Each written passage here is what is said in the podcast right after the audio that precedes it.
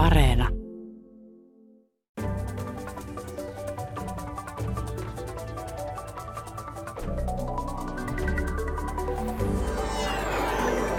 Millä tavoin eurojäsenyys on haitannut Suomen talouskehitystä?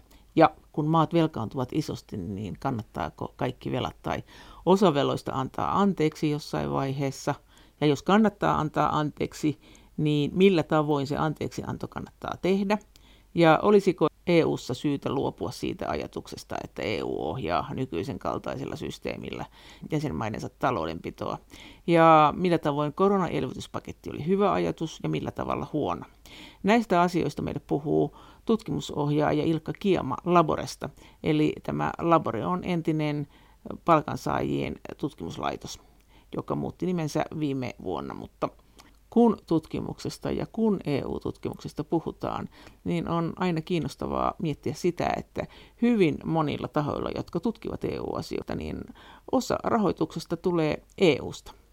Miten sen asian laita on Laboren suhteen? Paljonko rahaa EUsta Laborelle tulee? Tutkimusohjaaja Ilkka Kiema Laboresta. Käsitykseni mukaan ei tällä hetkellä. Siis olemme mukana monenlaisissa tutkimushankkeissa ja myös EUn rahoittamissa tutkimushankkeissa. Toivottavasti en sanonut ihan väärin, kun no. ajattelen, että juuri nyt sitä kautta ei tule rahaa. Eli voimme ajatella, että tämä, mitä nyt puhut, niin se on EU-rahaa, vapaata puhetta. Voidaanko ajatella näin?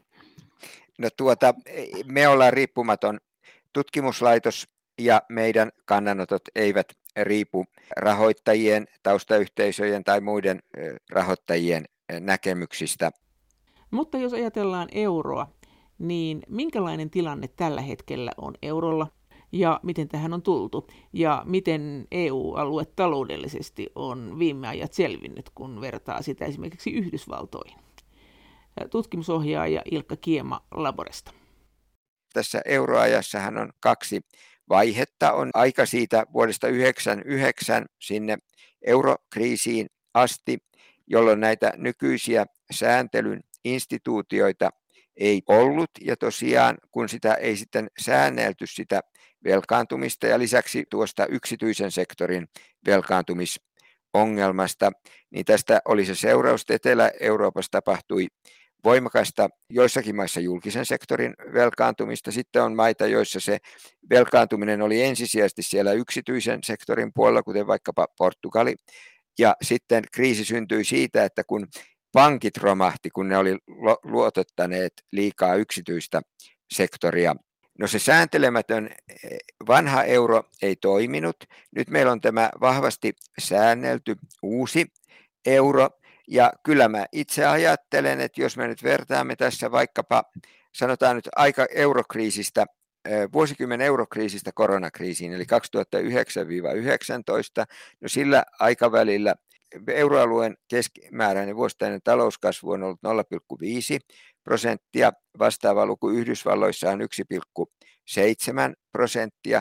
Kyllä siinä iso asia on nyt se, että tuo sääntelyjärjestelmä estää järkevän, elvyttävän politiikan. Yhdysvalloissa on toki on muitakin syitä, mutta yksi osatekijä on se, että nyt kun meillä on tämä sääntely, niin, niin se sääntely estää järkevän elvyttämisen ja järkevän julkisten menojen kasvattamisen, ja silloin talouskasvu muodostuu hitaammaksi. Toisaalta jos meillä ei ole tätä sääntelyjärjestelmää, niin me saamme sellaista holtitonta velkaantumista kuin ennen eurokriisiä, eli tätä on vaikea saada toimimaan.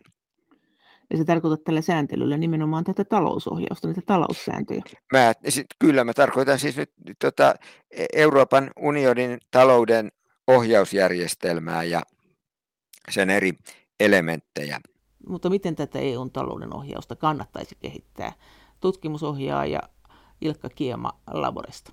Tosiaan me olemme hyvin mielenkiintoisessa tilanteessa kasvu- ja vakaussopimuksen suhteen, koska nythän tuo monimutkainen sääntelyjärjestelmä syntyi eurokriisin jälkeen ja sitä jo ennen koronakriisiä arvosteltiin hyvin monista syistä.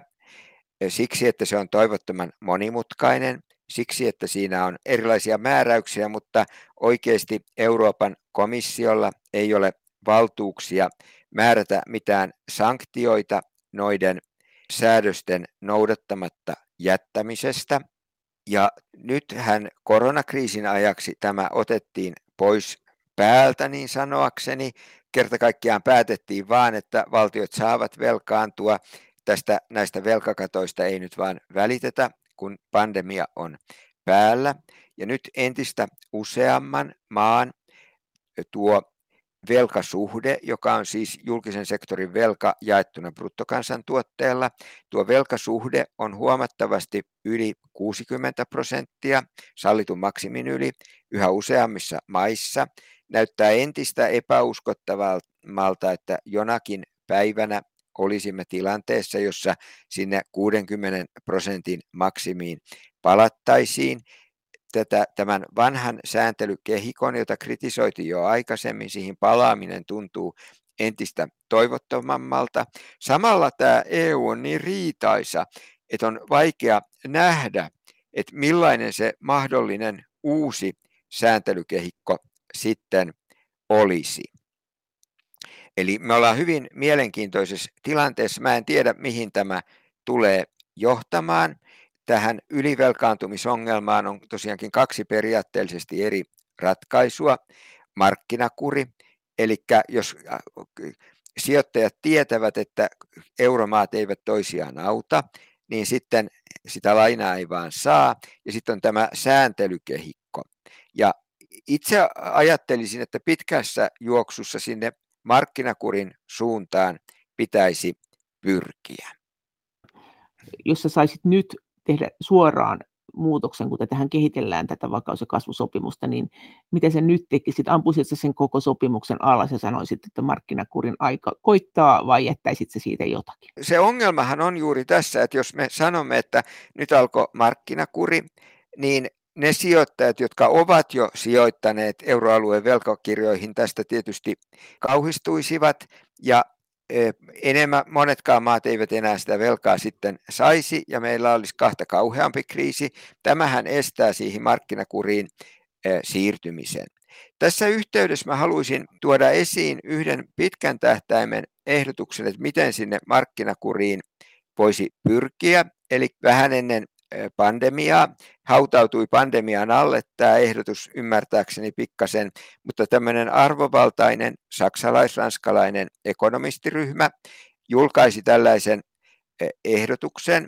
Nimitän sitä nyt sitten ensimmäisen kirjoittajan mukaan Agnes Benassi-Kereen ehdotukseksi, jossa visioitiin tätä markkinakurin, osittaisen markkinakurin Eurooppa, ja se toimisi näin. Ensinnäkin Euroopan vakausmekanismille annettaisiin valtuudet määrätä, katsoa, että jokin maa on maksukyvytön ja määrätä velkajärjestely, jolloin velkajärjestelyn kohteena olevassa maassa sitten osa veloista leikattaisiin eli jätettäisiin maksamatta. Ja nyt tulee jutun juju. Tästä lähtien velat jäsennettäisiin junioriluokan valtion velkakirjoihin ja senioriluokan valtion velkakirjoihin. Kaikki vanhat velat ovat määritelmän mukaan seniori. Ja juniorivelkakirja tarkoittaa seuraavaa asiaa. Siellä on nyt niin kuin ikään kuin velkakirjassa pienellä painettuna, että jos olemme velkajärjestelytilanteessa, niin juniorivelkakirjoista leikataan ensin, seniorivelkakirjoja leikataan vasta sitten, jos juniorivelkakirjat loppuu kesken. Ja siis Euroopan komissio voi määrätä, että kuinka paljon saa ottaa seniorivelkaa, ei sitä kuinka paljon saa ottaa velkaa yhteensä. No jos maa on maksukykyinen, niin kuin vaikkapa Suomi tällä hetkellä, ja kaikki luottaa, että, että Suomi maksaa velkansa, ja me suomalaiset yhtäkkiä haluamme ottaa vähän enemmän velkaa kuin Euroopan komissio toivoisi, niin se ei ehkä sitä sijoittajaa pelota, että siellä nyt pienellä painettuna lukee tämä ehto, että se on juniori velkakirja ja sitä velkaa saa edelleen.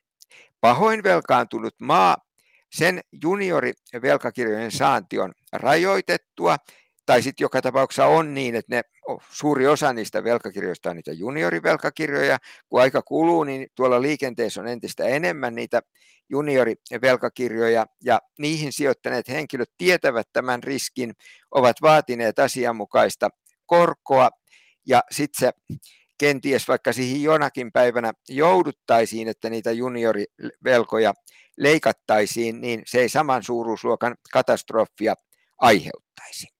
Tämä on mun mielestä tosi mielenkiintoinen ehdotus ja kuten sanoin, niin se hautautui vähän niin kuin tämän pandemian alle varmaankin, kun se tuli ulos tuossa 18 ja sitten jotain keskustelua siitä on totta kai, on siitä keskustelua käyty, mutta sitten alkoi tämä pandemia ja kaikki ovat keskittyneet siihen. Mutta tämä se, voisi olla se pitkän tähtäimen visio siitä markkinakuri rahaliitosta. Ja se juniori- ja seniori velkakirjan raja olisi just... Se ero on nyt siinä tosiaan, että velkajärjest... velkajärjestelytilanne tarkoittaa jonkin maan veloista vaan tylysti leikataan osa pois. Ja, ja, ja lainottajat saa kärsiä sen nahoissaan. Mutta siis, mutta miten se... Mitkä velkakirjat ovat niitä, joiden haltijoille sanotaan, että teille kävi huono onni, mutta ei tätä nyt makseta? No ne on niitä juniorivelkakirjoja. Mm, mutta miten se päätetään, että mikä on juniorivelkakirja? Onko se se ajankohta, kun se päätetään, vai onko se vaikka se 60 prosenttia, että siinä vaiheessa, kun se poksahtaa ne velat sen yli, niin sen jälkeen ne onkin junioreita? Se idea on se, että tosiaankin EU-tasolla päätetään, että kullakin maalla on oikeus ottaa seniorivelkaa vain tietty määrä. Joo. Tuo Suomessa vaikkapa valtionkonttori sitten myisi niitä velkakirjojaan ja nyt sillä on oikeus myydä niitä seniorivelkakirjoja tietty määrä. Sitten jos se myy niitä lisää, niin niissä on ikään kuin pienellä painettuna tämmöinen ikävä pikkuehto, että tämä on kyllä nyt juniorivelkakirja. Ja silloin tietysti, jos maa on vaikeuksissa, niin sen juniorivelkakirjan korko muodostuu erittäin paljon korkeammaksi kuin seniori. Mutta toi tarkoittaisi käytännössä sellaista politiikan muutosta, että me lähdettäisikin siitä, että EKP vastaa näistä veloista, tai me vastataan yhdessä, tai joku vastaa ne seniorivelkakirjat. Eli eihän semmoista sääntöä ole aikaisemmin ollut. Sehän on periaatteessahan meillä on se markkinakuri koko ajan voimassa.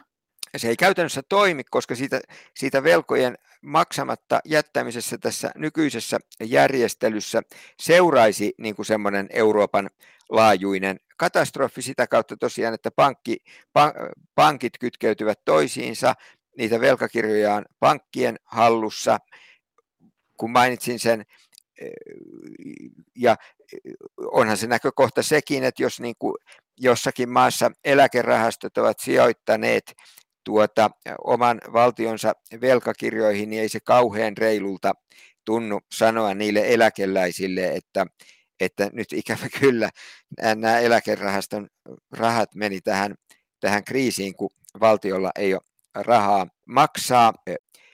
Tutkimusohjaaja Ilkka Kiema Laboresta. Sä oot sanonut joskus, että tämä euro oli syntyessä jo vanhanaikainen järjestelmä ja taidat olla sitä mieltä, että nyt erityisen vanhanaikainen. Mitä sä sillä tarkoitat? Kun eurojärjestelmä syntyi, niin silloin vielä ajateltiin, että Suomen kaltaisen pienen maan kannattaisi, jos oma valuutta on, niin kytkeä se johonkin toiseen valuuttaan. Tällainen pysyvästi kelluva valuutta, niin kuin vaikka Ruotsin kruunu on ollut 90-luvusta lähtien, se ei ole ollut mitenkään tavanomainen vaihtoehto. Suomessa haluttiin vapautua siitä vanhan ajan devalvaatiosyklistä ja, vahvan markan politiikan katastrofista. Tänään me tiedämme, että tuo Ruotsin kelluva kruunu toimii ihan hyvin.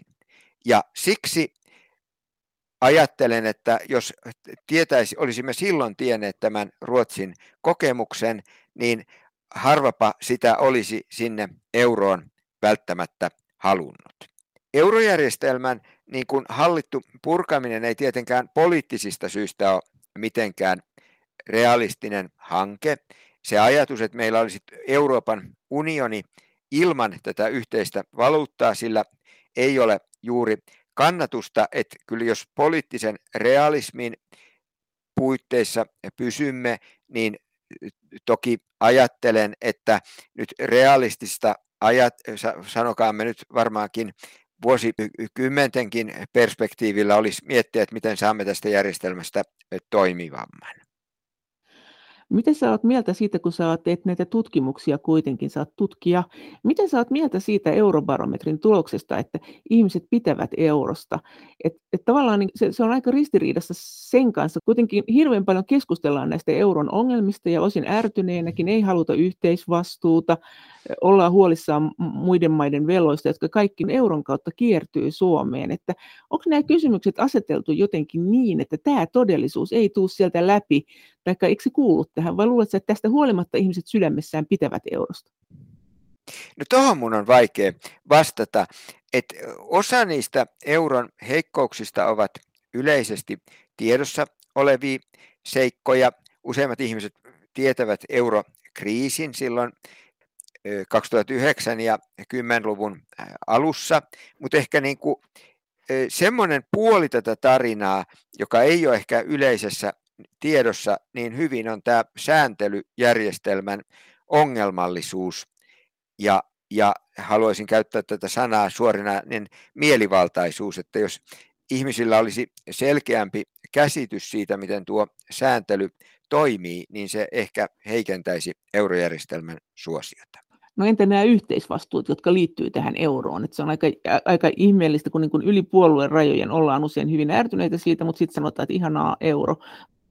No tämä on hyvä pointti, että mä koen kyllä, että poliitikkojen keskustelu tästä eurojärjestelmästä ei ole aina kauhean älyllistä. Nyt sä mainitsit tämän yhteisvastuun vastustamisen.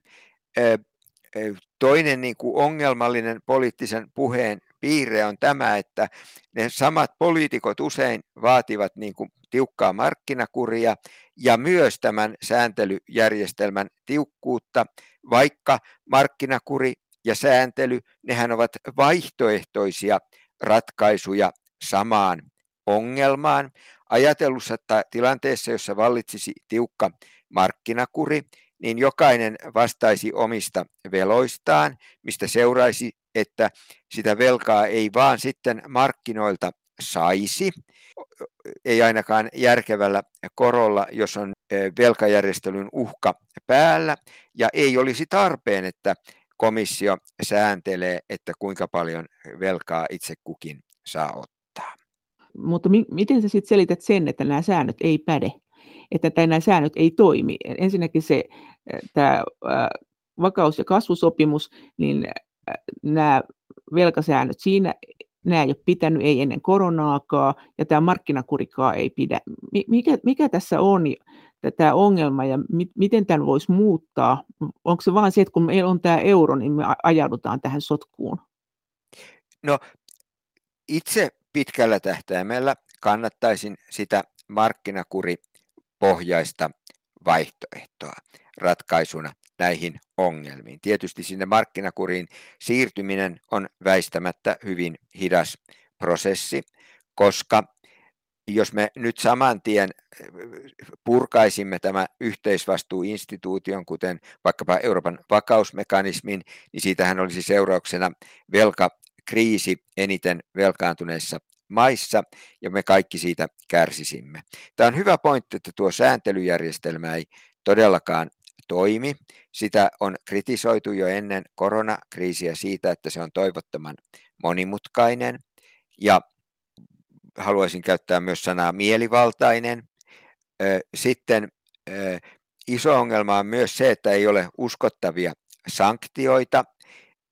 Teoriassa Euroopan komissio voi määrätä sanktioita maille, jotka rikkovat näitä sääntöjä, mutta käytännössä niitä ei ole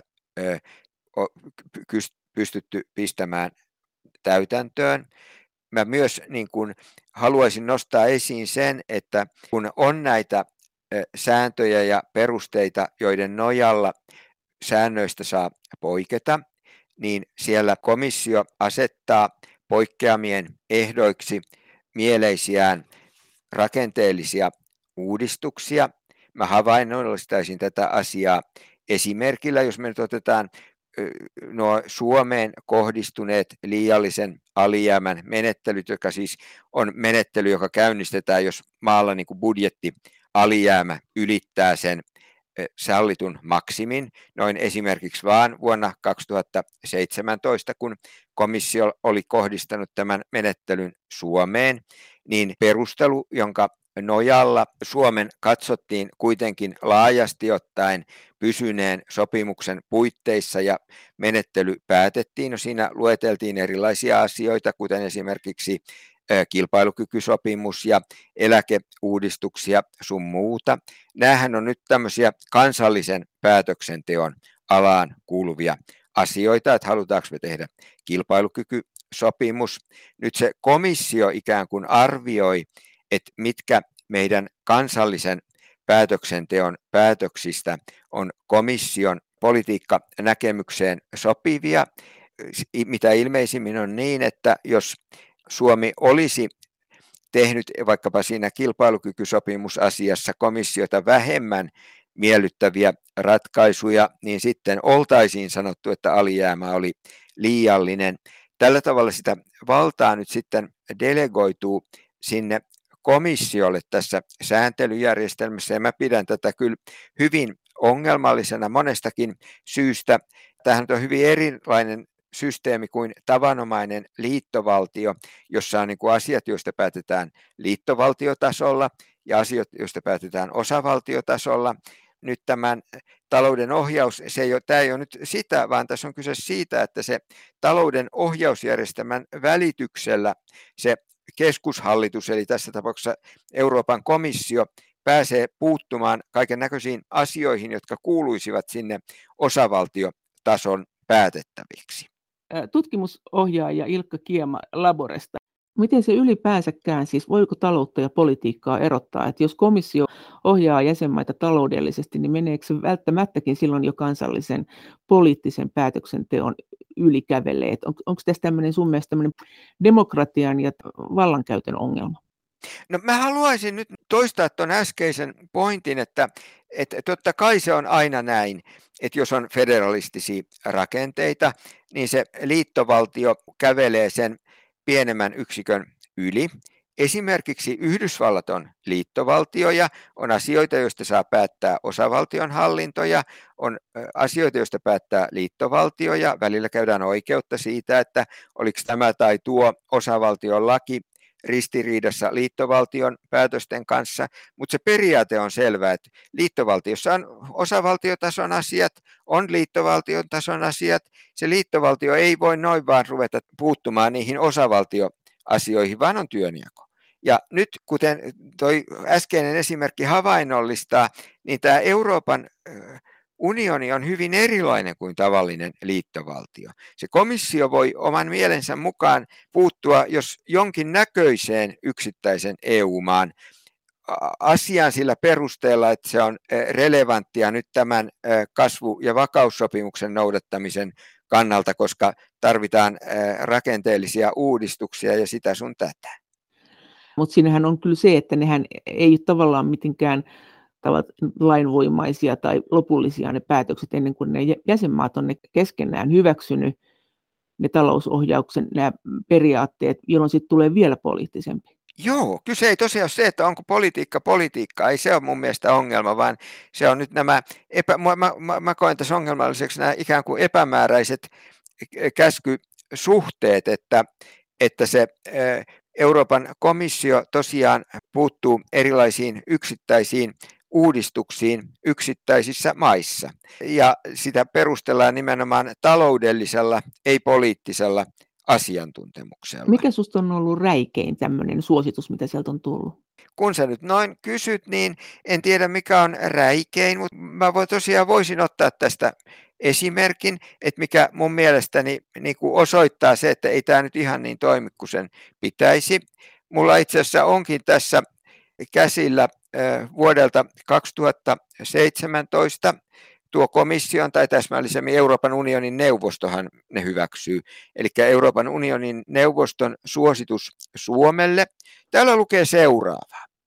Euroopan unionin neuvosto suosittaa, että Suomi toteuttaa vuosina 2017 ja 2018 toimia, joilla se varmistaa, että hallintouudistus sosiaali- ja terveyspalveluiden kustannustehokkuuden parantamiseksi hyväksytään ja toteutetaan oikea-aikaisesti.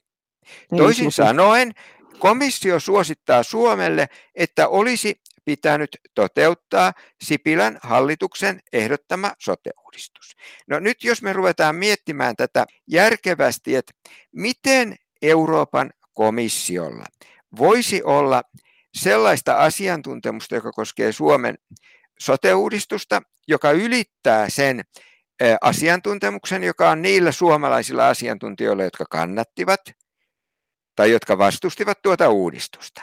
Niin tämä on aika mahdotonta kuvitella, että sellaista asiantuntemusta oikeasti olisi.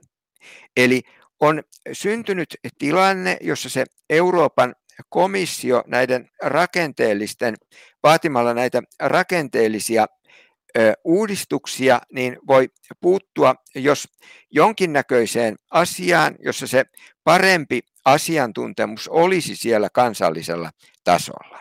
Ja kuten jo kertaalleen sanoin, niin tämä ei ole mitään tavallista liittovaltiotoimintaa. Että eihän Yhdysvalloissa niin kuin liittovaltio anna osavaltiokohtaisia suosituksia, vaan on asiat, joista päättää liittovaltio ja on asiat, joista päättää osavaltio ja se siitä. Eli tavallaan ne numerot, paljaat numerot, jotka nekin on tosin poliittisia, niin ne voisi vielä kuulua komissiolle, mutta nyt se lähtee tänne ihan, sisä, ihan niin kuin syvään politiikkaan.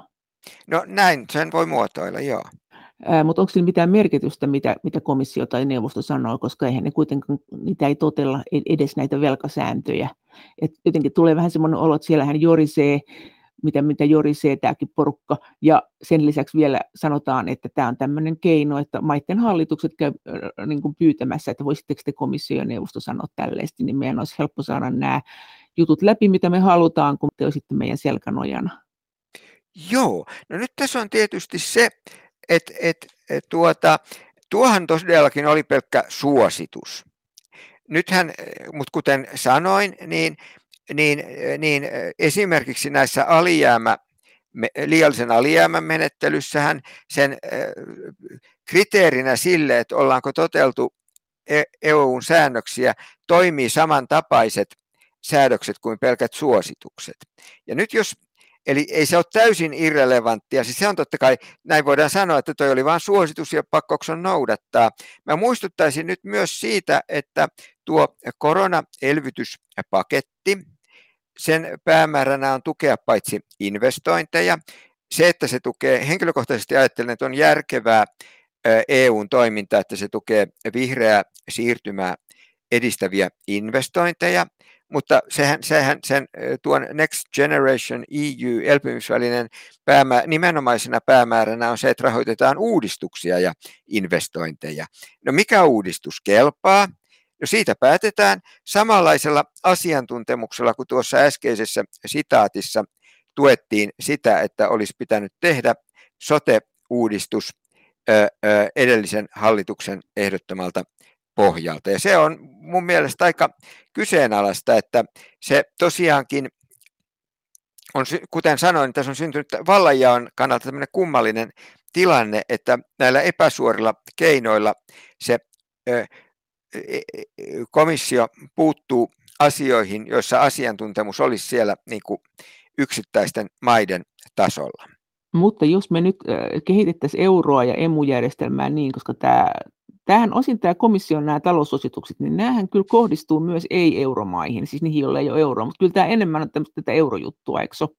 No joo, että tavallaan että isommat, isommat vaatimukset kohdistuu niin euromaihin, mutta että jos, me, jos me kokonaan lähes tai kokonaan tästä vakaus- ja kasvusopimuksesta irtauduttaisiin, näitä ei valvottaisi enää näitä maiden taloudenpitoa ja siirryttäisiin markkinakuriin, niin silloin me päästäisiin tästä. Näinhän se olisi, jos me päästä, saataisiin toimiva markkinakuri, niin silloin tietysti velkaa voisi ottaa ja se ongelma olisi vaan se, että eihän sitä noin vaan saa, jos, jos on jo hyvin velkaantunut, tai sitten ne korot vaan nousee pilviin ja sitten siinä ei ole enää mitään järkeä ja sitten se velanotto loppuu. Mutta ollaanko me nyt jo semmoisessa pisteessä, että siitä ei ole paluuta siihen markkinakuriin, vaan me tullaan elämään tämän vakaus- ja kasvusopimuksen ja näiden valvomisten, jonkun tyyppisten valvomisten kanssa. Näitähän nyt kehitellään, koska tämän koronan aikana nämä velat on revähtänyt näin isoiksi. Tuossa jo mainitsinkin sen ranskalais-saksalaisen ekonomistiryhmän ehdotuksen siitä, että miten sinne markkinakuri emuun voitaisiin päästä pitkällä tähtäimellä. Lyhyellä tähtäimellä ei tosiaankaan ole mitään vaihtoehtoa sääntelylle. Ja esimerkiksi siinä heidänkin ehdotuksessaan toki Euroopan vakausmekanismille jää rooli, että ei se, ei se sääntelyä nyt kyllä mitenkään kokonaan poistaisi sekään. No mitä sä muuten oot mieltä tästä EU-maiden velkaantumisesta? Se osahan ihmisistä sanoo, tai osa ekonomisteistakin sanoo, että ei mitään väliä, velkaannutaan vaan, EKP painaa lisää rahaa. Ei nyt ehkä näin sano, mutta jotenkin tämmöinen soundi siitä tulee. No tuota, olen sitä mieltä, että siinäkin suhteessa tämä sääntely on toiminut huonosti, että me voimme, niin kuin, jos me nyt tosiaan ajattelemme sitä jaksoa euro kriisistä koronakriisiin, niin sehän oli hitaan inflaation aikakautta. Ja tuona hitaan inflaation aikakautena sitä rahaa olisi niin sanotusti voinut painaa enemmänkin. Tämä sääntely ei ollut tehtäviensä tasolla. Rahaa painettiin velkakirjaostoon, joka kohdistui myös yksittäisten yritysten velkakirjojen ostamiseen ja sitä inflaatiota ei saanut silti käyntiin. Yksi mahdollisuus olisi ollut se, että esimerkiksi noita Euroopan keskuspankin hallussa olevia euroalueen valtioiden velkakirjoja olisi mitätöity, mikä käytännössä olisi ollut juuri tätä setelirahoitusta, eli e-, euroalueiden menoja olisi rahoitettu painamalla lisää rahaa minusta EKPlla pitäisi olla tämä vaihtoehto, kun se pyrkii pysymään inflaatiotavoitteessaan. Nythän se inflaatio on sitten kiihtymässä ja nyt tämä ei sillä tavalla ole ihan tässä akuutissa tilanteessa ajankohtaista, että voitaisiin ajatella, että menoja voi lisätä tuosta vaan painamalla rahaa ja tästä ei ole mitään haittaa. Pelkäät että joku superinflaatio tulee nyt? Mä en ole siitä akuutisti huolissani Euroopan osalta voimakkaasta inflaation kiihtymisestä. Tässä nykyisessä tilanteessahan tuolla Yhdysvalloissa inflaatio on kiihtynyt nopeasti ja niinhän se on sinänsä ne luvut sellaisenaan ovat isoja Euroopassakin. On kuitenkin muistettava, että pitää erottaa toisistaan pohjainflaatio ja se inflaatiossa kaikki hyödykkeet ovat mukana. Yleensä pohjainflaatiolla tarkoitetaan siis inflaatiota, josta on jätetty pois energian hinnat sekä elintarvikkeiden hinnat. No jos me katsotaan euroalueen lukuja vaikkapa marraskuulta, jotka on nyt uusimmat, mitä on saatavilla, niin inflaatiovauhti vuotta aiempaan verrattuna oli 4,9 prosenttia, mutta pohjainflaatio oli vain 2,6 prosenttia. Se EKPn tavoitehan on 2 prosenttia, joten ei tämä nyt niin pahalta vielä näytä. Suomen osalta itse asiassa pohjainflaatio oli pikkasen alle sen 2 prosentin tavoitteen 1,7 prosenttia. Eli en olisi vielä huolissani.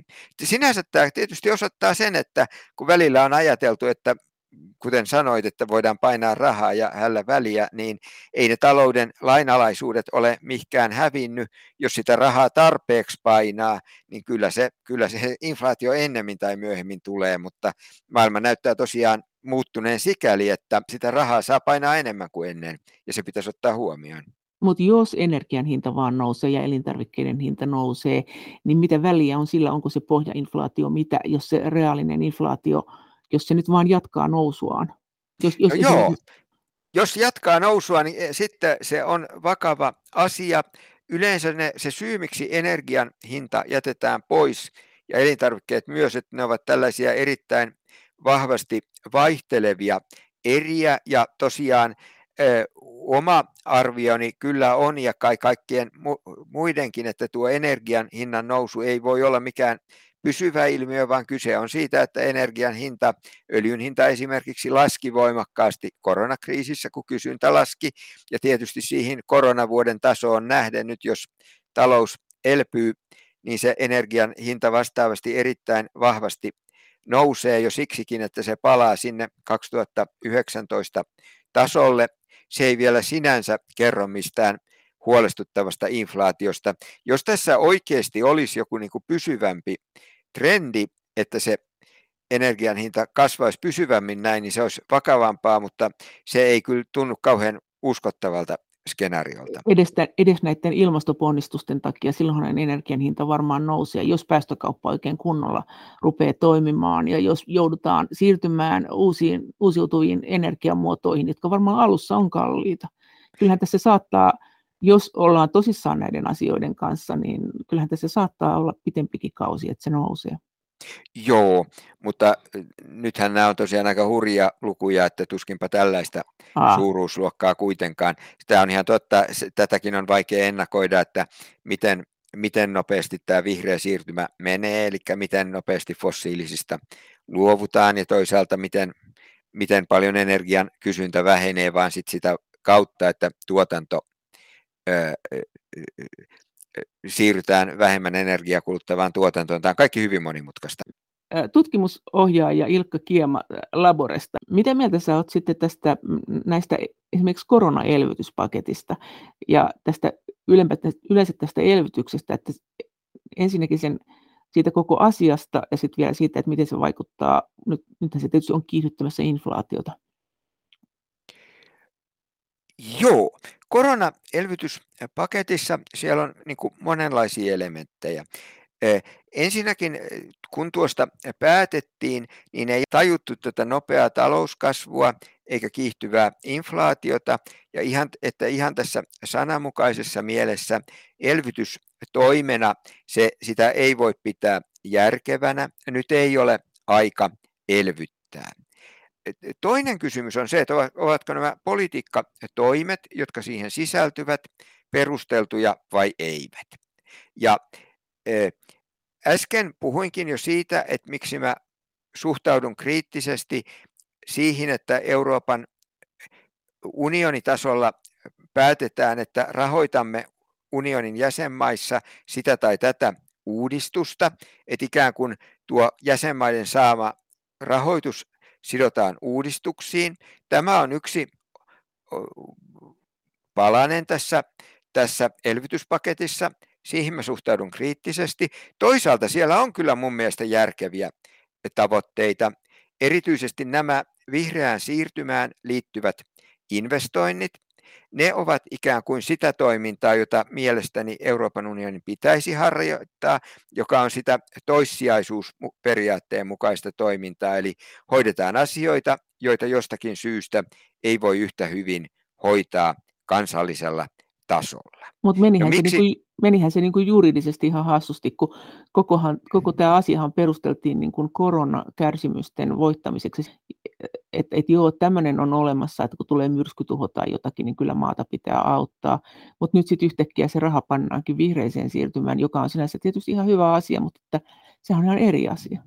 Sä olet oikeassa, se on ihan eri asia. Että ei tässä, tässä EUn toiminnassa tässä mielessä kauheasti logiikkaa ole. Et ajattelen niin, että sen vihreän siirtymän tukeminen unionin tasolla on perusteltu. Se on tyypillinen esimerkki asioista, jotka voidaan hoitaa paremmin unionitasolla, koska tähän vihreäseen siirtymään liittyy niin kuin vapaa-matkustajan ongelma. Eli tuo ongelma tarkoittaa nyt siis sitä, että jos, jos vaikka me täällä Suomessa, me suomalaiset nyt mietimme, että kannattaako tehdä investointeja ja sääntelyä ilmastonmuutoksen torjumiseksi, me voimme aivan järkevästi havaita, että Suomi ei voi vaikuttaa siihen, että kuinka paljon se toi merenpinta nousee tai kuinka paljon tapahtuu jotakin muuta epämiellyttävää, mikä seuraa ilmastonmuutoksesta. Ja jos me mietimme tätä järkevästi, niin meidän on viisainta päättää, että ei tehdä mitään. Ja tässä on tietysti se heikkous, että kun kaikki ajattelee näin, niin kukaan ei tee mitään. Ja tähän ongelmaan on oikeasti ratkaisu nyt se unioni. Tässä, me ta- tässä on asia, jossa tarvitaan Euroopan unioni. vapaamatkustajaongelma voidaan torjua siten, että siirrytään päätöksenteossa isompiin yksikköihin ja, ja tota, Euroopan unioni sanoo, mitä kukin tekee. Tähän on loogista ja järkevää.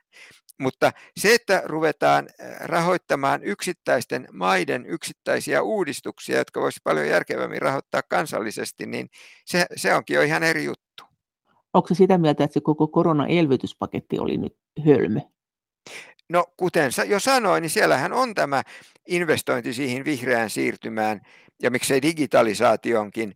Ja nämä on tärkeitä asioita. Mutta siis, mut siis yhteisvastuun kannalta, että oliko tämä, oliko tämä järkevää tehdä yhteisvastuullisesti vai olisiko vain pitänyt sanoa niille maille, että nyt saa halvalla lainaa, ottakaa nyt sitä lainaa ja tehkää, ja että ei, ei ruveta tukemaan toinen toisiamme. Kaikki tässä on kärsinyt kuitenkin koronasta kiinni. Olen, siis tässä on nyt kaksi asiaa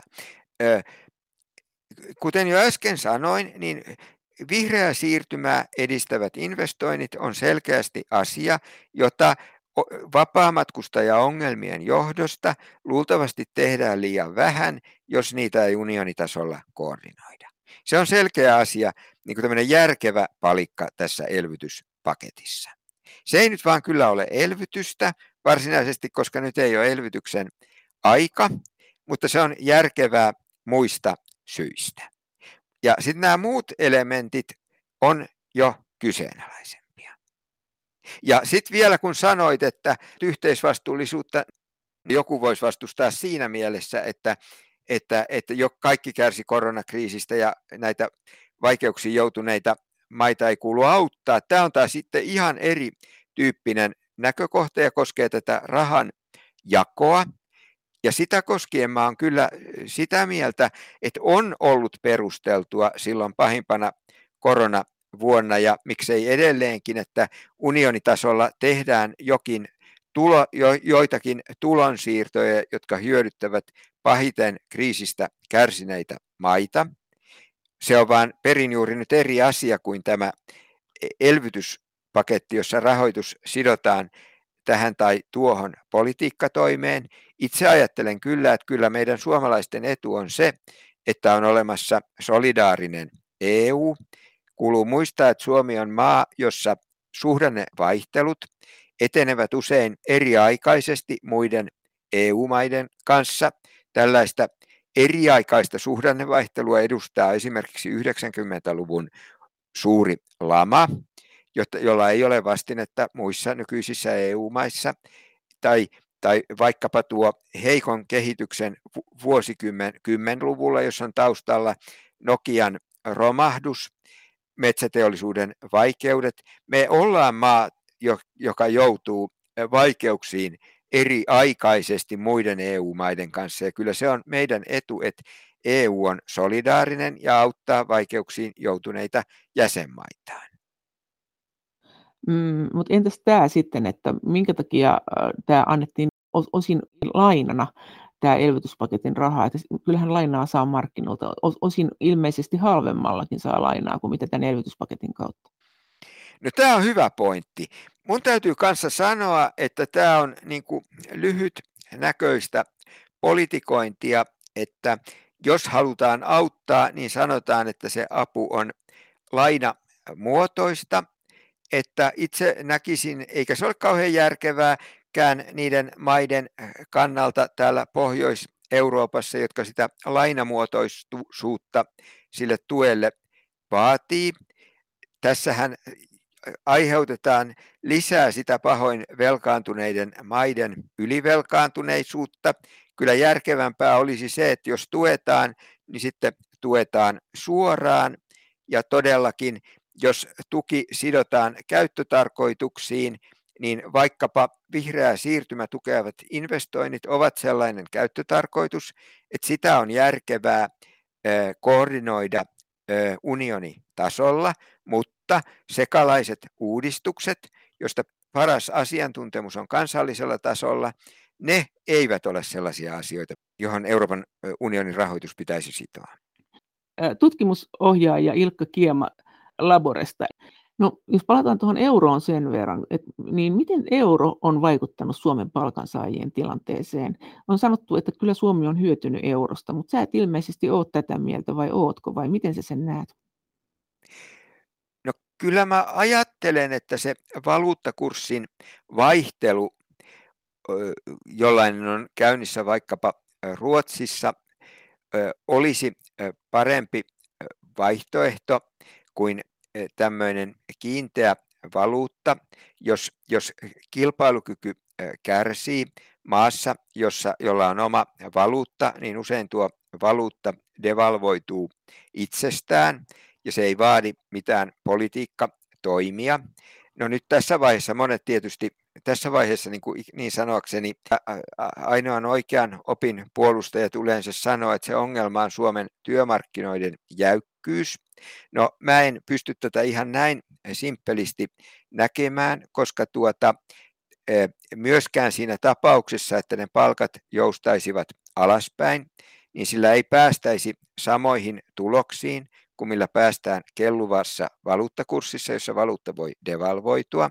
Jos mä ihan havainnollistan tätä esimerkillä, niin kuvitellaan, verrataan kahta tapausta, että Suomessa on käytössä markat tai Suomessa on käytössä, Suomessa käytössä on markat ja markka devalvoituu ja sitten toisessa esimerkiksi Suomessa on käytössä eurot ja palkkoja lasketaan. Ja nyt meillä on vaikka tavallinen palkansaaja, sovitaan, että se nyt ei ole aina Matti tai Maija Meikäläinen, olkoon se nyt vaikka Liisa Lahtinen. Nyt sanotaan, että tähän on sama asia, että devalvoidaan tai alennetaan palkkaa. Kummassakin tapauksessa ulkomaalaiset hyödykkeet ovat tulleet palkansaajan näkökulmasta kalliimmiksi. Ja näinhän se onkin, jos me otetaan tällainen esimerkki, jossa se Liisa Lahtinen menee nyt vaikka bensa-asemalle ostamaan bensaa. Niin tässä devalvaatiotapauksessa se saa yhtä monta markkaa palkkaa kuin ennemmin, mutta se bensalitra maksaa enemmän markkoja. Ja tässä eurojärjestelmätapauksessa palkkaa vähemmän euroja, mutta bensalitra maksaa yhtä monta euroa kuin ennenkin. Ja nyt joku saattaisi halua tässä sanoa, että no, tämähän on sama asia, että palkalla saat vähemmän bensaa. Mut, no näinhän se onkin, mutta kuvitellaanpas, että sillä tavallisella palkansaajalla onkin asuntolaina. No jos sillä on markkamääräinen asuntolaina, niin tuota, se asuntolaina on devalvaation jälkeen yhtä monta kuukausipalkkaa kuin ennenkin, eikö vaan? Totta. Ja, tota, mutta tietysti jos palkkaa alennetaan, niin se asuntolaina oli nyt vaikka 100 000 euroa, niin nythän se tietysti on enemmän mitattuna kuukausipalkoissa, se asuntolaina. Eli nyt sen rahoista palaa entistä suurempi osa asuntolainan lyhentämiseen, mikä alentaa kulutuskysyntää, supistaa yksityistä kulutusta. Eli ei tämä ihan näin simppeliä ole, että me saataisiin se sama tulos sillä, että alennetaan vain palkkoja, jos on yhteisvaluuttajärjestelmä. Ää, miten se sitten vaikuttaa Suomen kansantalouteen? Onko, jos ajatellaan, palkansaajat on tietysti oma lukunsa ja erikoisesti tämmöinen asuntolaina palkansaaja, mutta, mutta miten sitten koko Suomi, onko Suomi sun mielestä hyötynyt eurosta? No kyllä mä, siis Suomeahan on kohdannut toki maakohtaisia vaikeuksia tässä ö, ö, eurojärjestelmän jälkimmäisellä vuosikymmenillä, Nokian romahdus, metsäteollisuuden vaikeudet ja niin edelleen. Mutta kyllä mä itse ajattelisin, että tämä valuuttakurssin joustamattomuus tässä vaikeassa tilanteessa on koko kansantaloudenkin kannalta ollut haitallista ja uskon, että tuo vaatimattomaksi jäänyt talouskasvu olisi ollut nopeampaa, jos valuuttakurssi olisi joustanut. Minkälaisia tappioita sä oletat, että me ollaan saatu siitä, että me on kuuluttu euroon? No toi tavallaan oli se vastaus, että kun Kuin valuuttakurssi... No nyt on muistettava, että tämä on hyvin vaikeaa arvioida siksi, että, että kun Suomessa tässä on ollut monta niin kuin, ongelmaa, ja nämä kaikki ongelmat kytkeytyy tosiaan siihen, että meidän vientialat on niin kuin, kärsineet tällaisia vientialakohtaisia takaiskuja, joita toki sitten niin kuin, se palkkojen joustamattomuus on, tai siis tämä, että valuuttakurssin joustamattomuus on pahentanut niin nyt näitä, kun ne kytkeytyy näin vahvasti toisiinsa, niin enpä mene nyt esittämään kvantitatiivista arviota siitä, että mikä on se, niin kuin se välttämätön osa tästä, sanokaamme vaikkapa Nokia-katastrofista, joka olisi kohdannut meitä joka tapauksessa. Et edes, et edes mitään niin kuin väliä, että tällä välillä tästä tänne, joku siellä se on. M- mitä me voitaisiin siitä ajatella? Siis että millaisia miljardeja, millaisia prosentteja? M- missä, missä suuruusluokassa me ehkä liikutaan? No bruttokansantuotteen puolesta varmasti kuitenkin siellä ei nyt missään valtaisessa suuruusluokassa, että, että jos sä nyt odotat sen tyyppisiä lukuja, että prosentti vuodessa, niin kyllä sieltä varmaan jotain pienempää tulisi, jos tämän jostain matemaattisesta mallista rupeisi laskemaan, että pikemminkin prosentin kymmenyksiä, mutta kyllä mä uskon, että se on todellinen. Mutta se on negatiivinen kuitenkin. Joo. No entäs sitten EU? Miten EU on vaikuttanut Suomen palkansaajien tilanteeseen? Se, että me ollaan EUssa. Tämä on tietysti, jos me otamme niin kuin vaihtoehdoksi se, että oltaisiin kokonaan EUn ulkopuolella ja ei olisi tätä vapaata kauppaa, niin totta kai se olisi meidän kannalta hyvin haitallista, että, että jos me oltaisiin samassa asemassa kuin Brexitin jälkeinen Britannia, niin totta kai tämä, on, tämä jos on meillä vaihtoehtona, niin vaikutus on erittäin myönteinen. Ei kai sitä nyt kukaan järkevä ihminen kiistä, että me olemme hyötyneet tästä vapaasta kaupasta ja yksilöt arvostavat myös tätä vapaata liikkumista ja, ja pääomienkin liikkuvuus on ihan hyödyllistä, että nämä peruspilarit, nämä alkuperäiset peruspilarit, jotka ovat sen toissijaisuusperiaatteen mukaisia, ne ovat meidän suomalaisten kannalta hyödyllisiä, että se ongelma on tosiaankin kaikki tämä, mitä on kehittynyt myöhemmin, joka ei sovi toissijaisuusperiaatteeseen, eli siihen, että EU päättää niistä asioista, joita jostakin syystä ei kansallisella tasolla voisi yhtä hyvin päättää. Näetkö, että se EUn talouspolitiikka, kun se päättää näistä asioista, niin on oikeistolaista vai, vai keskustalaista vai vasemmistolaista? Näkisin näin, että esimerkiksi juuri sitä kautta, että se Euroopan komissio voi näiden erilaisten korjaavien menettelyittensä ja sit sitä kautta, että EU-rahoitus sidotaan EUlle mieluisiin uudistuksiin. Sitä kautta se komissio ja komission virkamiehet saavat sellaista valtaa, joka demokraattisessa yhteiskunnassa kuuluisi poliitikoille. Ja tuota, näin kai se on, että sitä poliittista suuntausta voisi nimittää maltilliseksi oikeistolaisuudeksi.